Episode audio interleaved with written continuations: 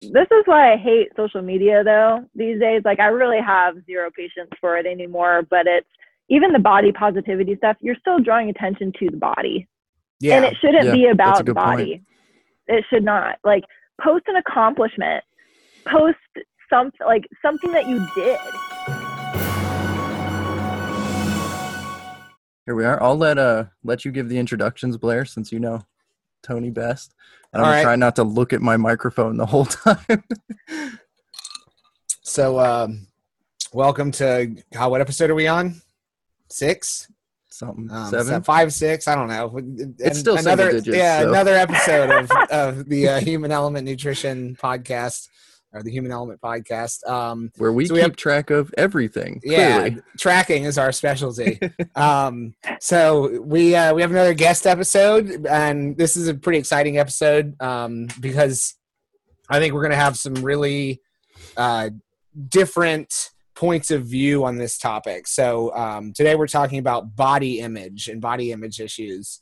Um, so we have Toni Pipes, who is actually a engineer, an engineer um, for a company called Stryker, but she grew up a dancer and was very involved in in you know sorts of um, activity and athletics that had image issues towards being thin and light, whereas a lot of people, myself included, and and you know people of uh, you know our our current obesity epidemic have body image issues of being overweight you know so i think there's going to be some very inter- uh, interesting discussion to go on here and it's going to be nice to hear um, you know a totally different take on the whole body image topic. So toni say hello. Tell anybody what you want about yourself. Hi, I'm Toni Pipes. Um, like Blair said, I have an engineering background. I currently work for Stryker. Um, I actually am the quality manager for a couple sites now on the manufacturing side. Uh, for those of you that don't know Stryker, we do medical devices, so very highly regulated industry. Yes, I'm a closet nerd. Um, it's not closet Clearly not if you're an engineer. yeah um, I've been in the Tampa area for uh, five and a half years now. Um, I'm from all over the place. I was born in Washington State, grew up there for 10 years, lived in Montana, of all places, for a few years after that. And then I always say, when people ask me where I'm from, I always say California because I grew up there in high school, uh, finished out high school in North San Diego County. Um, and then I went to good old Cal Poly San Luis Obispo where I got my undergrad and graduate degrees in biomedical engineering. Um, so that's a little bit about me. Nice. I do want to um before we get into the thick of this episode, I want to bring up I have there was something I stated, I think it was on the episode with Dr. Foley that turns out to be wrong. I don't know if you remember Blair when I said well when I said that kittens were better than puppies mm-hmm. cuz we had just gotten cats. They are demons. They are Yeah. absolute demons. They are Isn't opening that a known fact? It's stated Yeah. here as a known fact. Yeah. i'm glad you cleared that up for everyone who already knew that cats are terrible I mean, going through drawers, throwing things out of cabinets, like it's just nope. Cats are not better than dogs. The evidence proves otherwise. yeah, I mean, dogs like poop in the house when they're puppies for like, I mean, depending on how good of an owner you are in training them, like weeks, maybe a month, and then they're just done with that. Like then uh, their whole life is just like being obsessed with you. Uh, where that cats, you never get to that point. Like, No. you, yeah, it's how Cats can you are serve very the cat? indifferent. They would eat your dead body if they could. So. Yeah, that's that's a fact. Yeah, but yeah. not- love, we're starting this podcast off right, talking about eating dead bodies. hey, uh, look, it's everything's about body acceptance. So even accepting dead bodies. but um yeah, so a little bit of uh transparency for anybody listening or watching. We don't have notes for this one. So we're just going to kind of go off the cuff, really focus on dancing, how like sports and everything and uh, actually we don't know what we're going to focus on. Who knows? we're just gonna talk. Ad lib episode number one. Yeah. So there might be a lot of dead air. Yeah. but um, yeah, we can go straight into the dancing aspect, Toni. Um, kind of everybody really views dancers and performers. You always see they're always really, really skinny. And is that clearly it's not something that comes naturally for a lot of people. So, how much pressure is there to stay skinny, hit a certain weight, anything like that? Um, I will say, like back when I was a dancer, um, so I started dancing when I was like five years old. I did it for 11 years. So my last year was when I was 16. And my focus was on ballet for whatever reason. But back then, ballet was one of those things like there's a clear cut profession for you to go into as a professional dancer. Nowadays when you have shows like so you think you can dance and like these mainstream things like all these other styles are coming to be as kind of like the new focus for dance. So i would say it really depends on the style because like hip hop you know a girl a little bit of a heavier person can get away with that because they're not being lifted into these crazy positions by some guy who's also not that big himself um, so a lot of like from the ballet aspect, a lot of it comes out of necessity of like the types of movements and things that they do.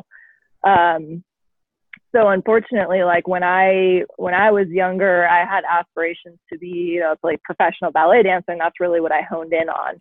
Um, I did all kinds of types of dance. So I did jazz, tap, hip hop, ballet, clogging, even for a couple years. Yeah. Um, but for whatever reason, it was just like, you know, ballet seemed to be like that thing that everyone still respected the most out of those genres. Um, if I had had a mentor back then that also talked about how body image or like bodies weren't the end all be all the physical aspect of them, I think I would have been a lot better off. But no one really talked to me about that. So then when I was obsessing about ballet, that's exactly what you see. New York City Ballet. Um, all those dancers are small. They're not very tall. I'm five eight, so like right off the bat, that's an anomaly for a dancer. Mm-hmm. Um, Interesting. The like they're just stick skinny as well. Um, so that was a little bit hard to overcome at the time these days, I think that when you watch those shows that I mentioned, like So You Think You Can Dance, World of Dance, I think you see a lot of uh, different kinds of body types, but I also think that's reflective more of, I think that those body types are more accepted in society in general these days. Like when you look at models and like the celebrities that we kind of fawn over, they're not just the thick, skinny models anymore. You know what I mean? So I think that uh, what's popular in popular culture also is reflected in, in dance in the mainstream. Um, so, you know, starting with dance, I also don't want to say it was just dance that caused it because when I moved from dance into sports, so like when I was 16, when I ended dance, I went into volleyball because I was like, oh, I can like get a volleyball scholarship and get some college paid for. You know, that was kind of the route I took that didn't end up happening, but still it was really fun. I love I love volleyball. It was great. But that's also how I got into like CrossFit. My sister was a CrossFit trainer, and so she worked with me a lot on um, the off season for volleyball with like CrossFit training, but also like Olympic Olympic lift, power lift, things like that. Uh, when I was a dancer, I was totally afraid to even lift weights because I thought that muscle was, or if I gained any muscle, I'd get bigger, which was not the case and so even with CrossFit though, it was like a different kind of body image issue from there, right? It was like I was obsessed with working out to the point where if I missed one day a week, I was going crazy. Yeah. Um, and it was all purely aesthetically driven as well. It wasn't really about the performance at the time. So then I know Blair, we've talked about this before, like in college around that time, I started experimenting with laxatives and you know, I always did these fad diets with my sister. We I've done paleo, I've done zone, I've done all these different kinds of things. And at the end of the day, they were all very restrictive. And so we would do like the classic cheat day and binge on the weekend. And then I'd be like, oh, I hate myself. Let me take a laxative. So, and even then, my roommates as well, like when we'd go out drinking, we knew we'd be consuming calories. So we only ate a banana that day and we went to the gym for three hours to make sure that we wouldn't gain an ounce when we wanted to go out and drink that. So there was a lot of things that factored into it and it kind of evolved over time. When you look at that, like dance and CrossFit and volleyball, all those things are vastly different. And so it really, really does all boil down to my family and me growing up. There was not a healthy relationship with food at all. My mom has always been overweight her whole life. Um, so I saw her struggle in her relationship with food.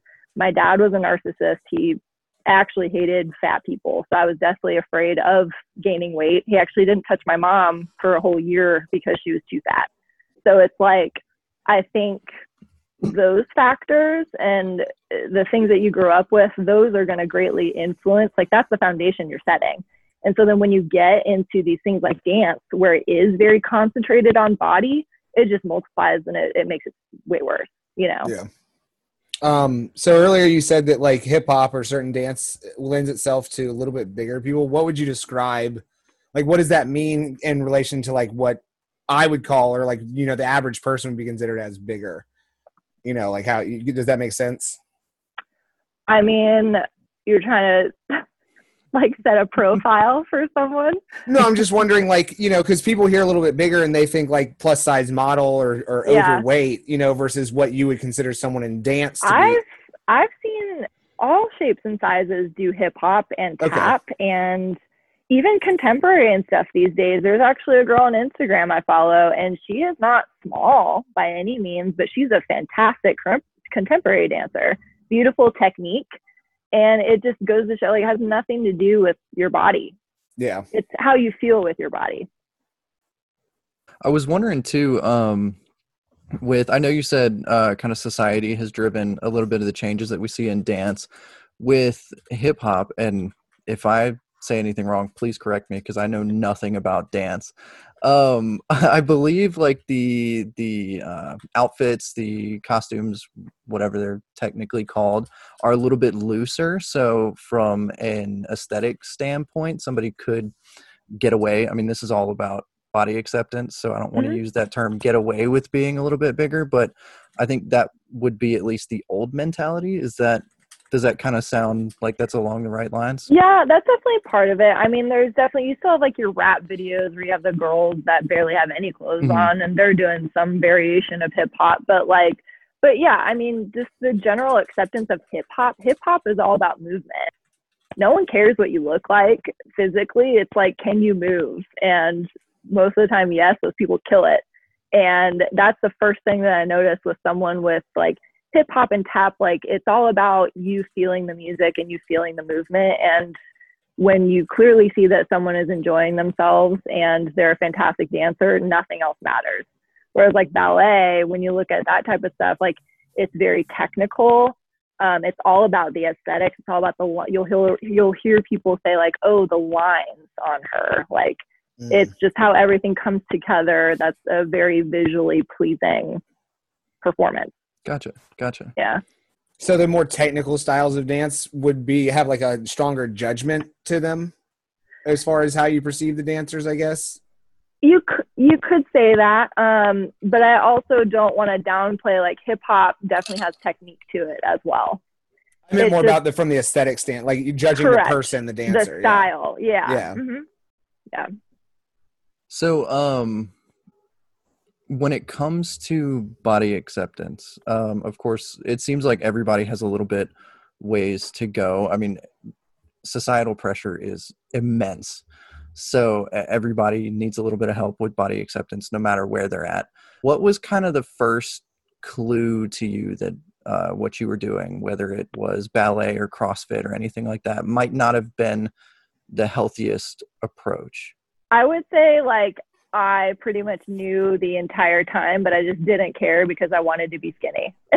Gotcha. I wanted people to think I was pretty. I knew the whole time what I was doing. Um, but I think so for me, you know, a lot of that goes with confidence, right? Like, um, it's just kind of common sense. The better you look, the more confident you're going to feel. But it, it, we really need to promote the other way around. Like, it, at some point, like you're the way you're built, you're never going to be a twig, right? And so you need to ultimately just be confident with the body that you were given. You're never going to look like someone else. And that's what I really struggle with is like, I always compared myself to other people. I'm like, oh, I want to look like that. But I'm like, I'm not built like that. So I just have to be like the best version of myself. And so I would say after college, and I was an entirely different person back then than I am now. I would say uh, since I graduated college and actually since I started working and having like a lot of fulfillment with my job and really finding myself and my confidence with my job over the last six years made me who I am today. Elf. Is she frozen? Your you say? yeah, your video's frozen Oh, and your audio's cutting in and out. Yeah. Wow. Oh yeah, we were both little- we were both frozen. Where I was like, "Is it everyone? Is it me?" Okay. Yeah. what about Um, now? All right, there. Uh, Your you video's start- back. Your We're moving audio's back. bit. Oh well, video Okay. froze again. Yeah. Oh no.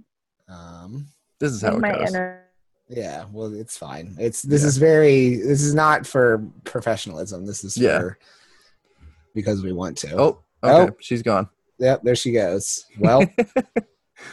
All right, and that concludes Oh, this there she- episode. yeah. Well, she's back, so maybe yeah, not. Yeah. Okay.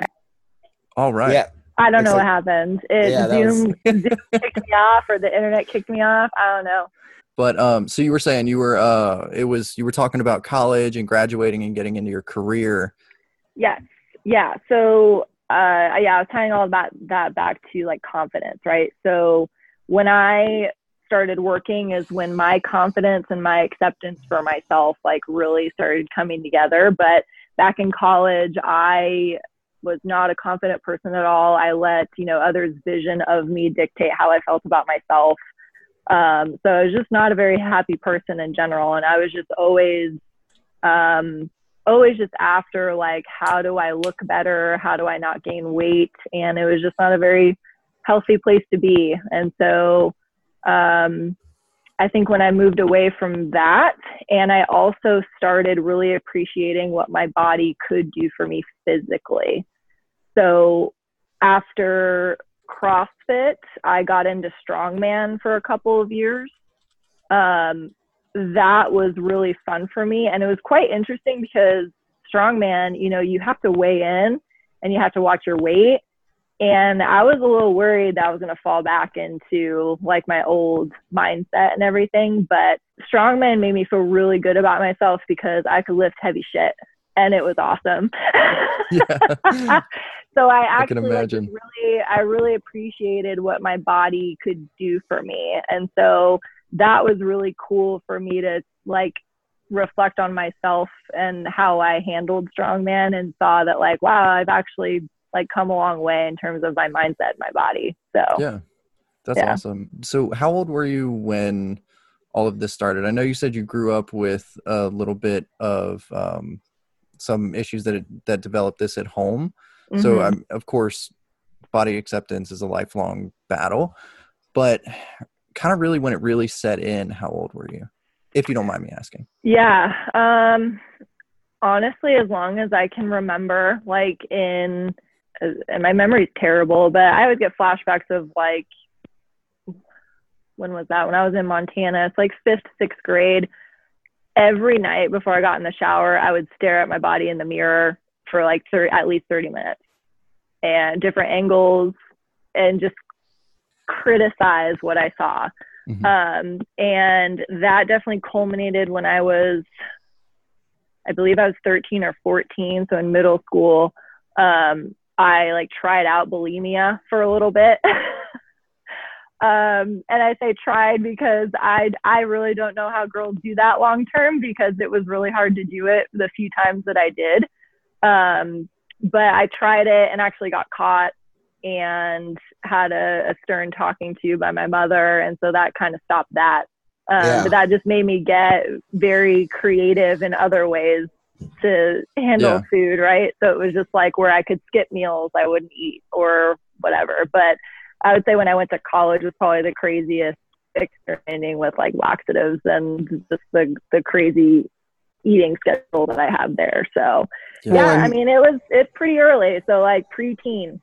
a lot of people don't realize so like laxatives and excessive exercise and things like that are bulimia like that is purge behavior so it, it's Mhm. binge purge is typically what bulimia is so like just because you aren't making yourself throw up does not mean you're not going under purge behaviors it you know it just means you're purging in a different manner you are ridding Correct. yourself of energy whether it's throwing it up or burning it off um, Yeah. you know eating a banana and working out for three hours is bulimic tendency so hmm I don't think most people realize how prevalent eating disorders are bulimia, anorexia. Or disordered eating. disordered I mean, eating. yeah, it doesn't have to be a full blown. Yeah. I mean, it's like when when people say like, I think her dad truly was a narcissist based on what she's told me. But a lot of people call someone a narcissist and they Mhm. have narcissistic tendencies. You know, so I think it's important for people if you're listening to note that having disordered eating is not a eating disorder. You know, you you can have disordered patterns without having a full blown eating disorder. It's not saying that's better per se, but they are slightly different. So Mhm. Yeah. Well, and and that's a really good point because so anyway, I am going to cut that out, but just Yeah. a little bit of being Yeah. able to relate there. Yeah. Well, um, it's interesting because, like, I mean, Toni mentioned it, and I think it's important to note, like, I, we start to just call it confidence, but it's called self confidence. You know, we we develop our self esteem and our self confidence from self, but we don't. We're supposed to.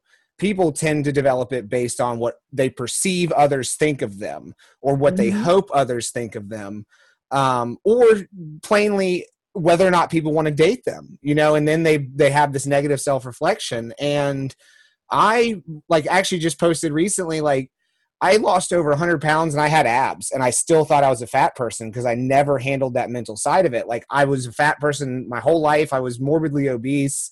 I lost all the weight and i still the only thing i saw myself as i was never good enough for me. And unlike Toni, I had confidence even as even when I was obese. I I never even thought about it until I started getting shot down by people. I, you know, I didn't know. I clearly, if they're not dating me, but they're dating my friend, it must be because I'm fat, and that's where that kind of stemmed from. Um, so my my confidence was chopped down by others in high school, um, but it just stuck with me because it was a very developmental time in my life. But like, you know, it was. It's weird to look back and be like, you know, I was 185 pounds and pretty much shredded, and I still, I vividly remember thinking myself as a fat person.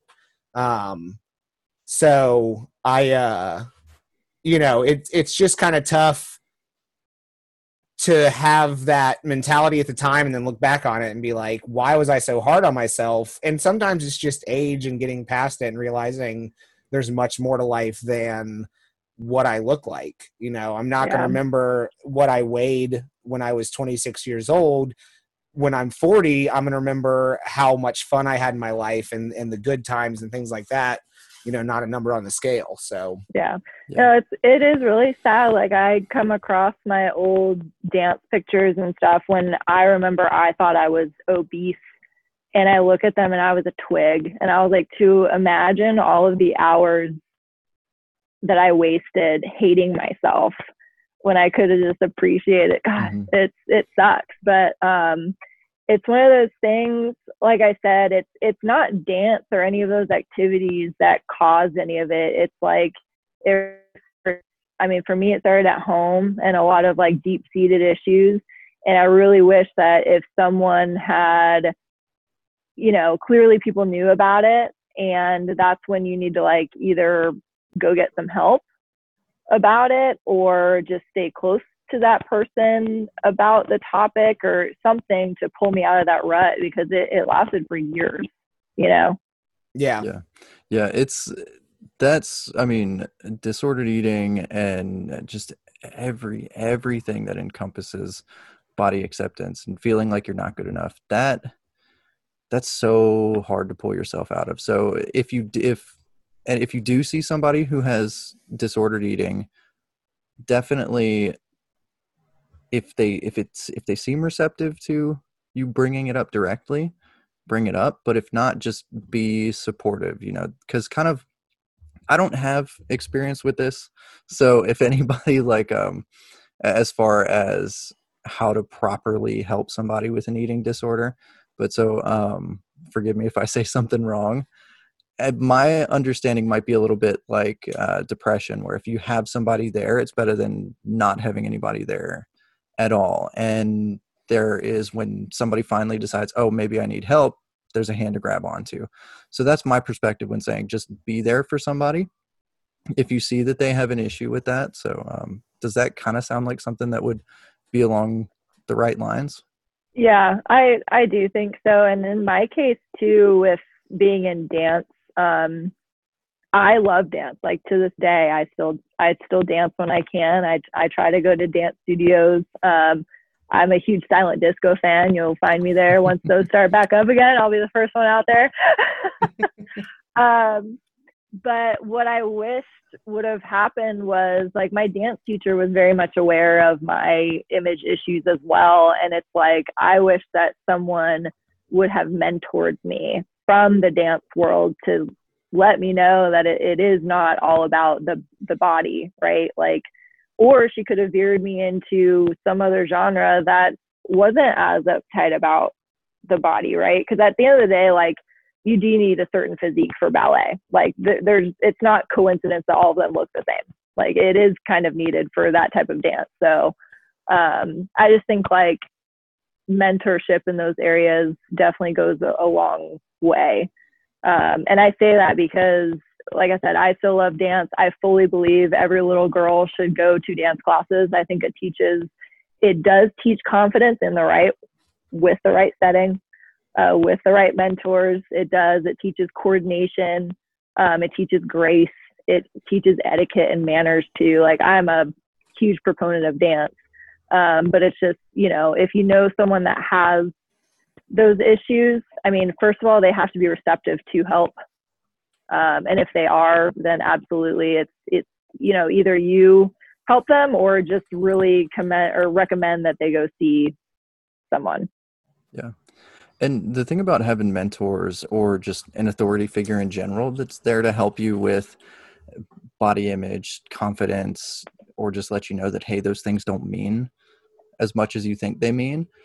That's super important. If nothing else, it starts to chip away at your perspective on it. So mm-hmm. um, there was one day where I was, you know, freshman 15, go off to college, you start to gain weight. Um, and uh, so there was one day where I was really stressed about that. I was like, you know what, I'm gaining so much weight, I'm getting really fat. And I was like, hold up, let's take a second. So I actually took a second to shift uh, my thought process because I wanted to know how much of it was psychosomatic, if I'm using that term right, uh, how much of it was a placebo effect. And instead of, you know, you're too fat, shift the thought process to uh, something kind of on the other spectrum, other side of it that I know I have difficulties with too. Well, you know what? You're too scrawny. You don't have, you're not muscular enough. And so start at your baseline. You know, too fat, look at yourself in the mirror, see what you see, go away for 5, 10, 15 minutes, shift my perspective around, go back to the mirror. And what I actually saw in the mirror was totally different. Mm. Like instead of when I was in the mindset of, you know, I'm really fat, I need to lose weight, I saw myself as this huge, like roundish, bulbous kind of super obese person. And then when i switched it back it was super thin you look flat. Like the body fat was still there but it was the overall general shape that was different. And so i believe there's a term for that called body dysmorphia. I don't believe i have that because it wasn't on the extreme end but your perspective does manipulate how you how you see yourself so having those mentors or somebody that can help you realize that, you know, it doesn't really matter or kind of get you grounded in a sense are, I mean, invaluable. Absolutely invaluable. Yeah. yeah. Couple things I want to weigh in on that. This this whole uh, like so my dad was a social worker and it's it's very so um, one thing i think everyone needs to be like to do is is familiarize themselves with what's called the trans theoretical model which is basically the stages of contemplation. Um, so if someone's not in the right stage of that model, basically, if they're not determined or ready for action, there's almost nothing you can do for them. You cannot force them to contemplate. You cannot force them uh, to be ready for change. So knowing where they're at, if you try to push too hard when they're not in the right stage of change, you will, especially with eating disorders, push them into hiding it from you. You know they will be resistant. You're not going to get the result you want. So it's you know making sure you know like you said that they're ready to see someone that you're not crossing a boundary because you don't want to like you, it being there is different than like overstepping your bounds. It's definitely one of those things where like you um you know your body dysmorphia can absolutely affect your mindset and make you feel like you know you are not who you think you are or you have this concept of yourself is totally different than how anybody else sees you because you hyper focus and everybody does this. Everyone like nobody is devoid of this um, despite having disordered eating or an eating disorder. I think almost everybody has some disordered level of eating. Even people that eat perfectly is disordered eating. But um, you know you're going to hyper focus on the parts you don't like you know, where someone else might be like, oh my God, you're this, you're that, you look so good. And then all you see is, no, I want to change this and a thing here. And, you know, it's, it's very easy to hyper focus on things instead of taking a step back and looking at the picture as a whole. And especially looking at, like, you know, Toni and I have both alluded to where you were before and where you're at now and how your mindset has changed, you know, maybe you are still unbelievably skinny and a twig, but you were 96 pounds two years ago and now you're pushing 115. You know, that's a huge progress. You know, so I mean, it's there's a lot of things like that that can help a lot as far as um, taking small victories and and making sure you're in the right step or like step or preparation in the process of change um, before you you know push somebody or push yourself too hard. Yeah. yeah. Yeah. I think, I mean, for me, like I said, I was the one that changed myself. You know, like I had to get over it.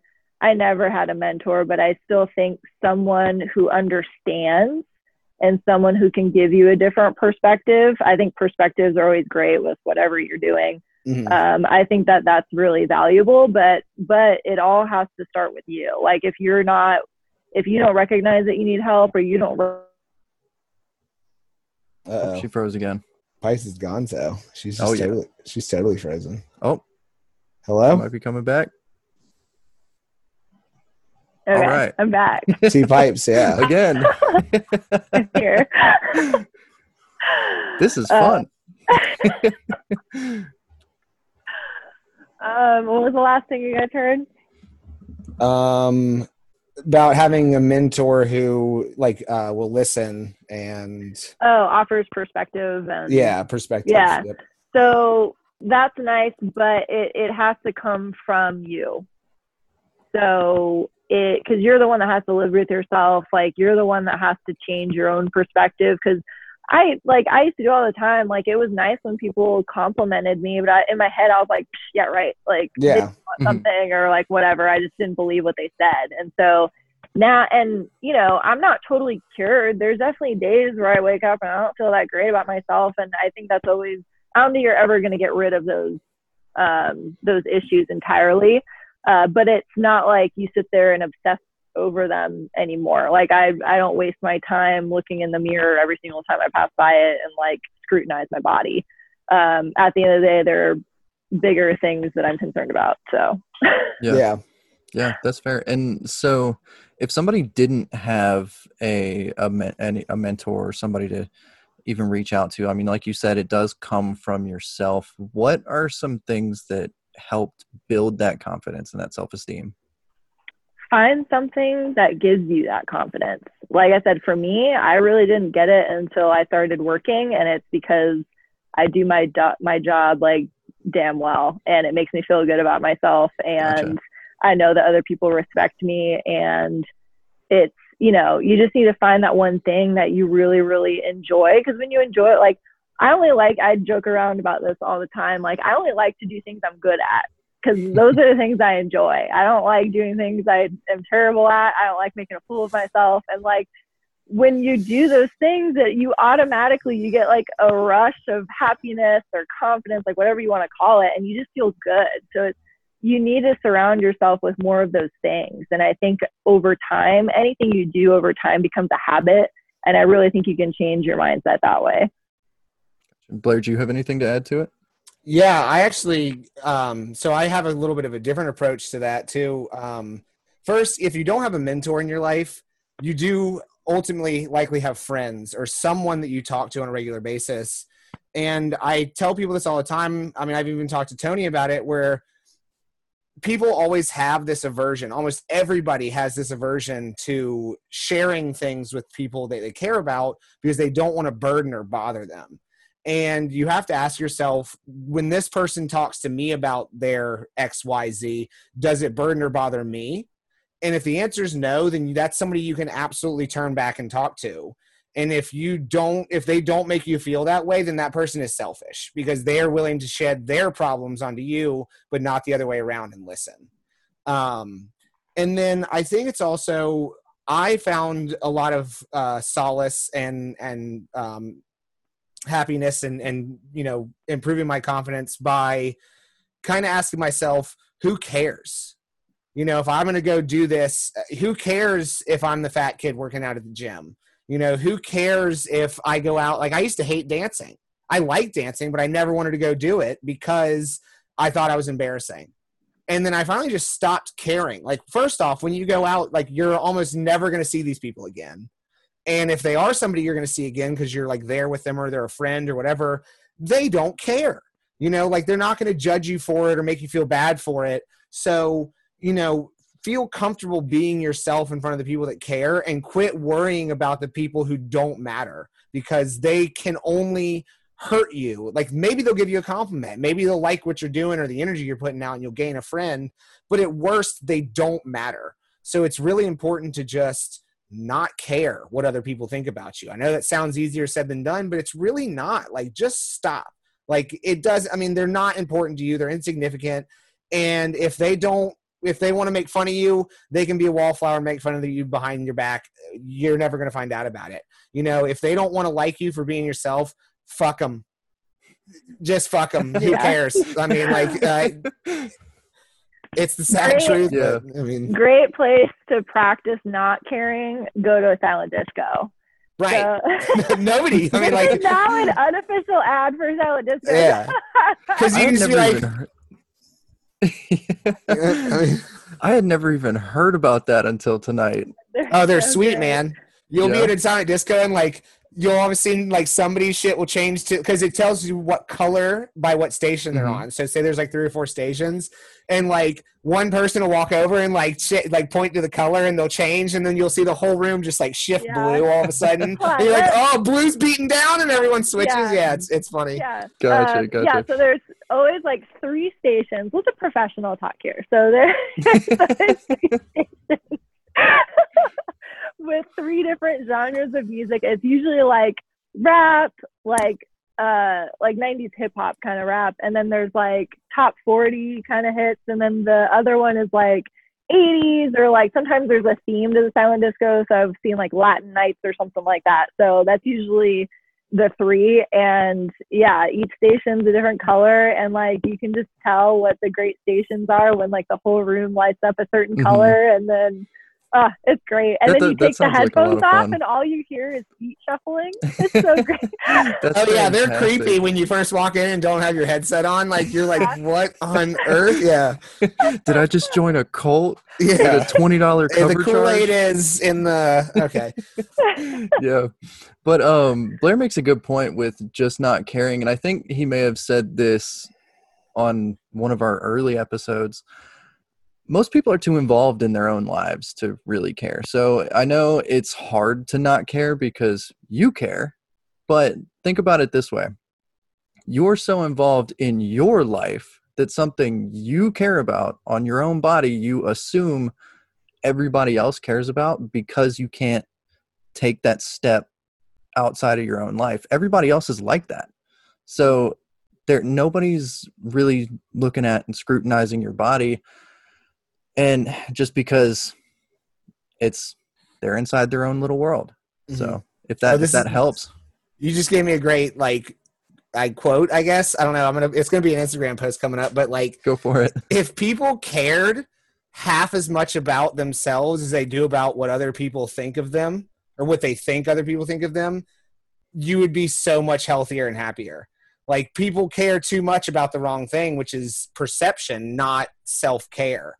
So if you just put that energy into yourself instead of worrying about other people's opinion, like your life would be forever different. You know, You- you'd be have less stress because you don't give a shit about what that person thinks. You know, who cares that? I mean, you can ask Toni, or I mean, if you ever talk to my roommates, Oh, she's gone. I- she just Oh. froze and yep, blooped out.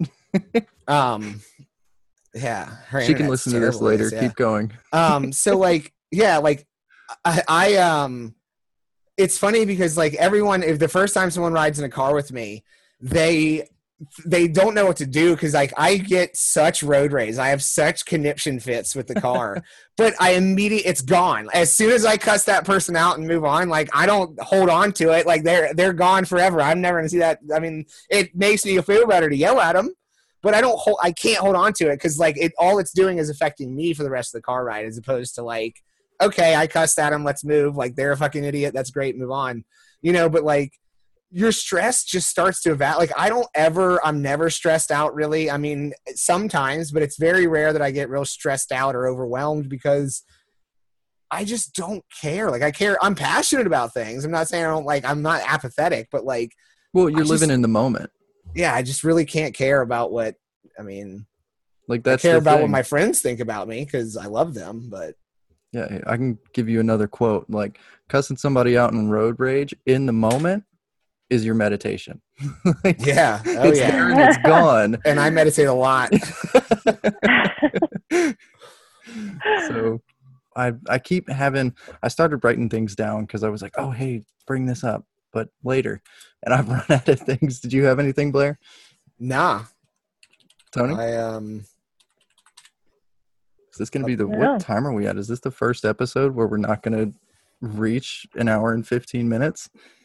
I think by the time you cut down, yeah, um, you know, Alright. but we've we've alluded to multiple times about, um, you know, so I think it's important to just kind of start wrapping down with it is just because you are focused on body positivity and accepting yourself does not mean that you can't also desire change or want to be better. You know, um, Adele was very body positive, but still lost weight. You know, there's still a reason to be healthy, but also accept yourself for where you're at. You know, like you don't have to hate yourself because you wish you were lighter, leaner, heavier, more jacked, whatever it is. The fact that you hate yourself, one takes away from that progress, that stress, that's negative energy. But, you know, it just, it's very important. Be positive, accept yourself, love yourself where you are, and want to be better and want to change as long as it's for you. And I think Toni said it multiple times like, you have to do it for you, not because you want so and so to think you're hot or because, you know, what's your face on Instagram has abs. You know, that stuff is very, I mean, it's vain, but a lot of times people that have abs and look great and blah, blah, blah, and post on Instagram have massive body image issues and bigorexia or body dysmorphia and and like you don't see their eating disorders. They post their abs. You don't see their credit card debt. They post their trips. You know, so like quit diving into what people are showing you and then hating yourself for it. You know, accept yourself, love yourself, be better, do better, desire change, but it's got to be all encompassing. Yeah, and Um, a- this is why I hate social media though these days. Like I really have zero patience for it anymore. But it's even the body positivity stuff. You're still drawing attention to the body, Yeah. and it shouldn't Yeah, be about the good point. body.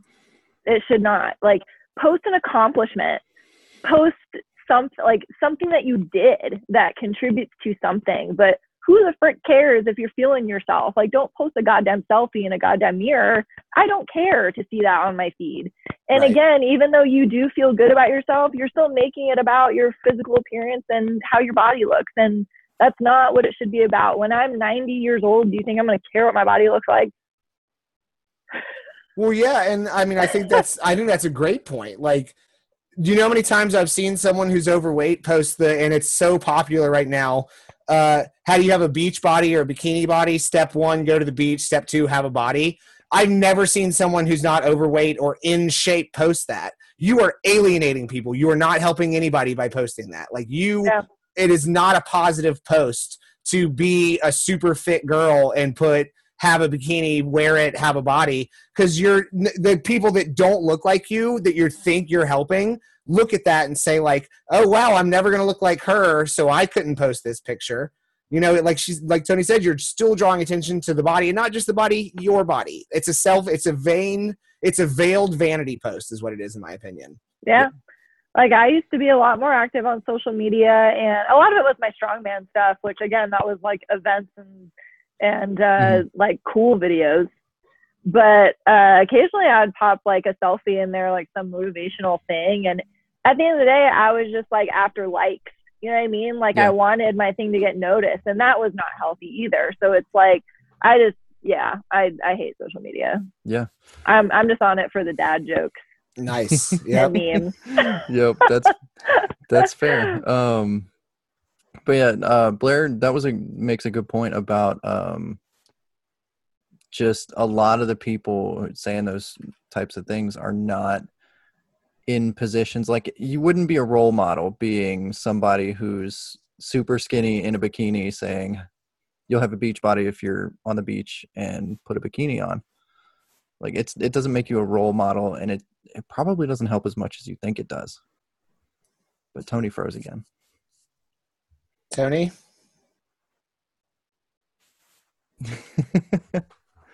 Up there we go. Bueller? Is it gonna stick I've never had so many issues with my internet. i almost said um is it gonna stick like noodles to the cabinet nice and so that's got a backstory to it. Might as well tell because it's funny. Um, in high school, my fiance and I we were we were making spaghetti, and she goes, "Hey, yeah, the best way to know if your spaghetti is done or not is you you grab it, you let it well let it cool off first. Don't burn yourself, guys. Uh, you grab it and you throw it up against the cabinets, and if it sticks, it's ready." but she missed the cabinets, mm. and it almost hit her dad in the head and landed in his drink. nice nice. So- solid yeah, real solid but yeah, that's um but uh when Blair was talking about um you know not really beating yourself up and being positive and all of this coming from within and reaching your goals he mentioned it but he didn't quite go fully into it. He said if when you're saying things like degrading things about yourself just self-loathing it takes you farther away from your goals so uh, that's actually something called negative self-talk which if you're doing nutrition counseling or counselors in general they're going to steer you away from that because it's so damaging because it takes you away from your goals. So if you're somebody who finds yourself scrutinizing yourself in the mirror going man you know i really need to lose fat here and here and here that's taking you farther away. And it's like we like we've said it's all about loving yourself in the moment. And as Blair said at the beginning, you're not going to remember how much you disliked your body if you're having fun. Go have a good time. yeah and negative self-talk includes humor Mhm. A lot of times Yeah. people use humor as a way to like disguise or to downplay negative self-talk. Mhm. But you know, oh, fat boy's hungry when you you know are in perfectly decent shape is negative self-talk, and you might think it's it's humorous, but it's damaging. Your your mind, your subconscious mind does not understand humor. Um, you know, it's it's very hard for people to kind of understand and digest that but your ne- your subconscious mind doesn't understand negatives like if you say don't eat cake don't eat cake don't eat cake all your subconscious mind takes in is eat cake eat cake eat cake so it doesn't understand humor it doesn't understand you know it's important not to to realize how that's affecting your subconscious mind is uh what do you got there duke is that a pineapple Fre- freaking duke This is Um, episode number two he's in, and yeah episode Duke- number two, the Duke's- Duke's second pineapple. yeah yeah Duke, Duke, Duke can't help but get a little limelight.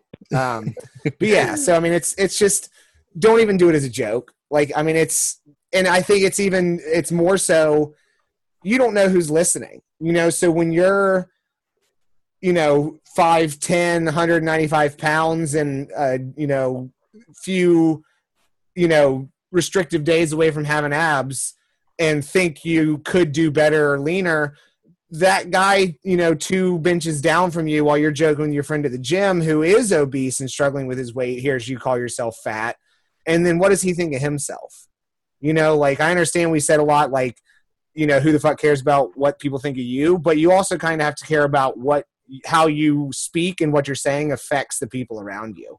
You know, I'm all for talking trash about people behind their backs where they can't hear me behind those doors. You know, like like like like a, like, a, like a proper human. You know, but like I'm not gonna go do it like in an earshot. All right, I'm nice like that.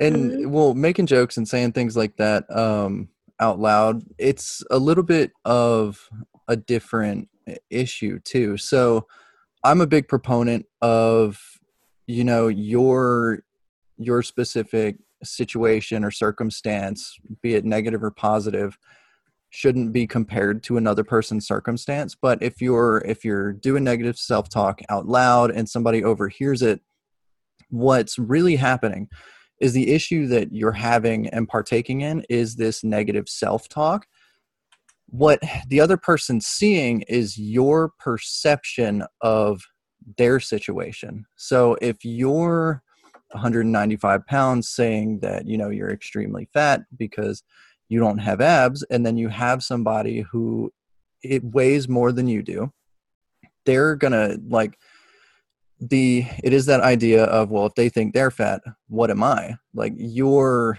just you're putting that on them and so while like i said i'm not really for uh, comparing your situations you're taking a totally different situation situation and projecting your viewpoint your negative image of yourself and others by extension out into the world and that's that part's not really fair to other people. Does that make sense? to, yeah. Oh sorry. my internet. Yeah it's can going you guys still hear me? Yes. Okay. Whew. um I can't tell you how many conversations I had like that growing up, whether it was friends, uh, like, oh, you think about uh, now, now you're cutting out. No. Still? Okay, it's hit or miss. Yeah. Oh my. well, um, send it in Morse code. Yeah. uh, sign language. I don't know. well, um, the video's cutting out too. So. Oh, is it? Crap. Yeah, okay, never mind. no, I was gonna say. Um, then I'd have to explain, like, I don't see you like that. I see myself like that, and it's a whole. You hold yourself to higher standards than you hold other people. And mm-hmm. well, I guess I hold other people to higher standards too. But in that sense, with body, that's, that's body wise, in terms of body image though like i you know i had a lot lot higher standards for myself than other people and i i think other people are beautiful but yeah those are really difficult conversations to manage because then like you're inadvertently making other people feel like crap about themselves too. Yeah. And shit just have fun. Just have a good ass time. Um like you know you always you always hear it. When you're when you're in junior high or early high school people are telling you you know cherish high school because it's going to be the best time of your life. And then you go off to college and they said oh that's going to be the best time in your life. If you're not having the best time of your life right now yes. what are you doing? What are you doing? Yeah i um actually talked with one of my clients today um where I think it's interesting, and maybe this can just kind of be like a lead into the sign offs um, because we're kind of winding yep. down. But now we're reaching um, that hour and 15 minute mark. I, uh, it's funny how often people don't, they, they limit themselves on um, their emotional understanding. And what I mean by that is there's such a range of emotions where people will say, they use what I call the cardinal directions of emotions happy, sad, angry, you know, where if you're, oh, we lost pipes again. Um, if you are elated, if you are um, fanatic, if you are, you know, entrenched with joy, people say happy. You know, if you are, you know, morose, depressed, if you are, you know, sad, if, like people just use one word to describe these broad emotions. And the more you understand that elated and ecstatic are not the same type of happiness, it helps you understand yourself and your emotional states better to and you can't do anything about your emotions. You can process them and understand them but you can't change them. Um, you can't control them you that's that's that's how emotions work you know so understanding that but really ultimately happy is an emotion and people think the point of life is to be happy but the point of life is to feel joy in what you do. You know if you lose somebody that you love close to you you know and you only the only point of life is to be happy and you're happy all the time. You show up to that person's funeral happy and that's not an appropriate emotion for that situation. So being happy is not the point of life. Being joyous and feeling content with who you are where you're at and having fun with whatever the situation is at hand and making the most of it is the point of life so it's, you know, the sooner you can wrap your head around like you don't get to be happy. It's great if you are and you should work towards it, but you're not owed that. You know, so, you know, find the joy in it, find find the the fun and the journey and really like, you know, live life a day at a time. Live live life one step at a time and just be be in the moment.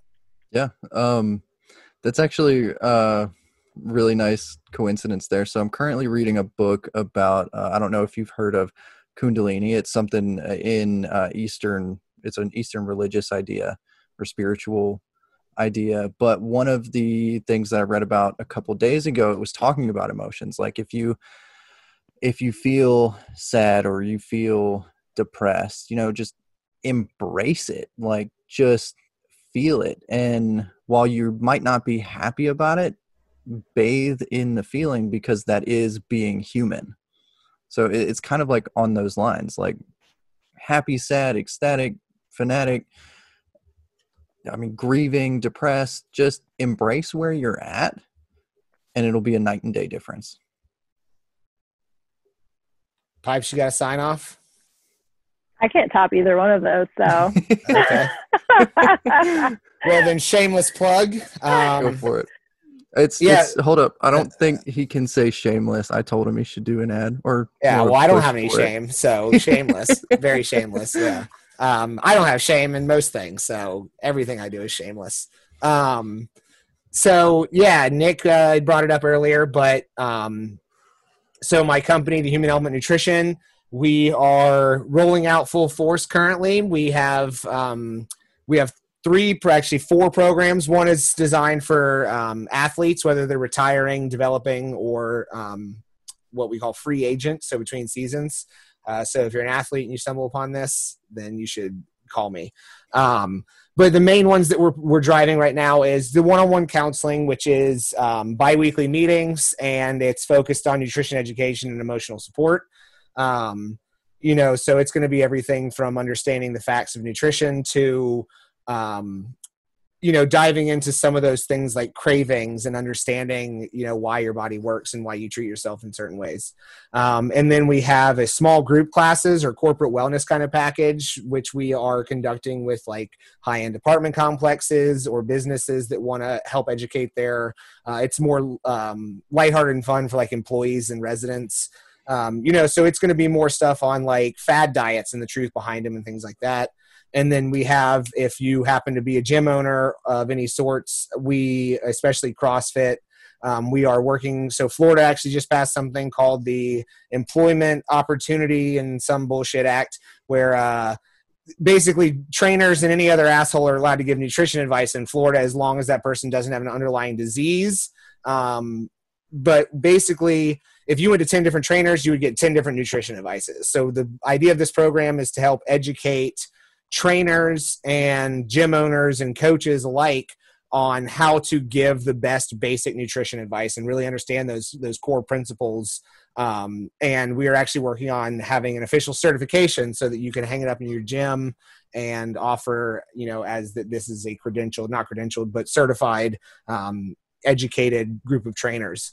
Um, so if any of that interests you, you can reach me. Um, my email address is humanelementnutrition at gmail. That's really the best way to find me anywhere. My website is humanelementnutrition.com. Uh, my handle on Instagram is the Human Element Nutrition. So um, yeah, that's uh, that's what we got going on and what we got cooking. So uh, if you're interested, don't hesitate to reach out. There you go.